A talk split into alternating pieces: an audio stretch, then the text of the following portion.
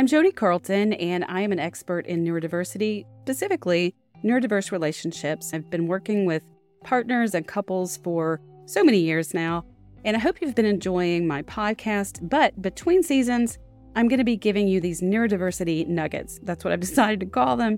And it's just some little bonus episodes. I don't have a guest joining me, but sometimes these are clips from videos that are out on my YouTube channel. So if you like YouTube, go over and check that out. Just search my name, Jodi Carlton, or you can benefit from listening to these little nuggets here on the podcast.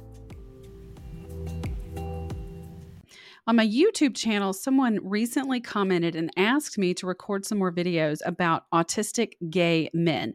And I wanted to just respond to this and say that sexuality is not really a variable that changes anything in regards to neurodiversity and neurodiverse relationships. Someone who is autistic is autistic. Those are their traits, regardless of whether they're gay, hetero, any other type of sexual orientation. And honestly, a lot of the things that I talk about here apply to any kind of neurodiverse relationship that can be a friendship, a coworker relationship, a parent child relationship. I'd say apply what you hear here to your relationship because autism is autism, regardless of your sexual orientation. Hope that helps.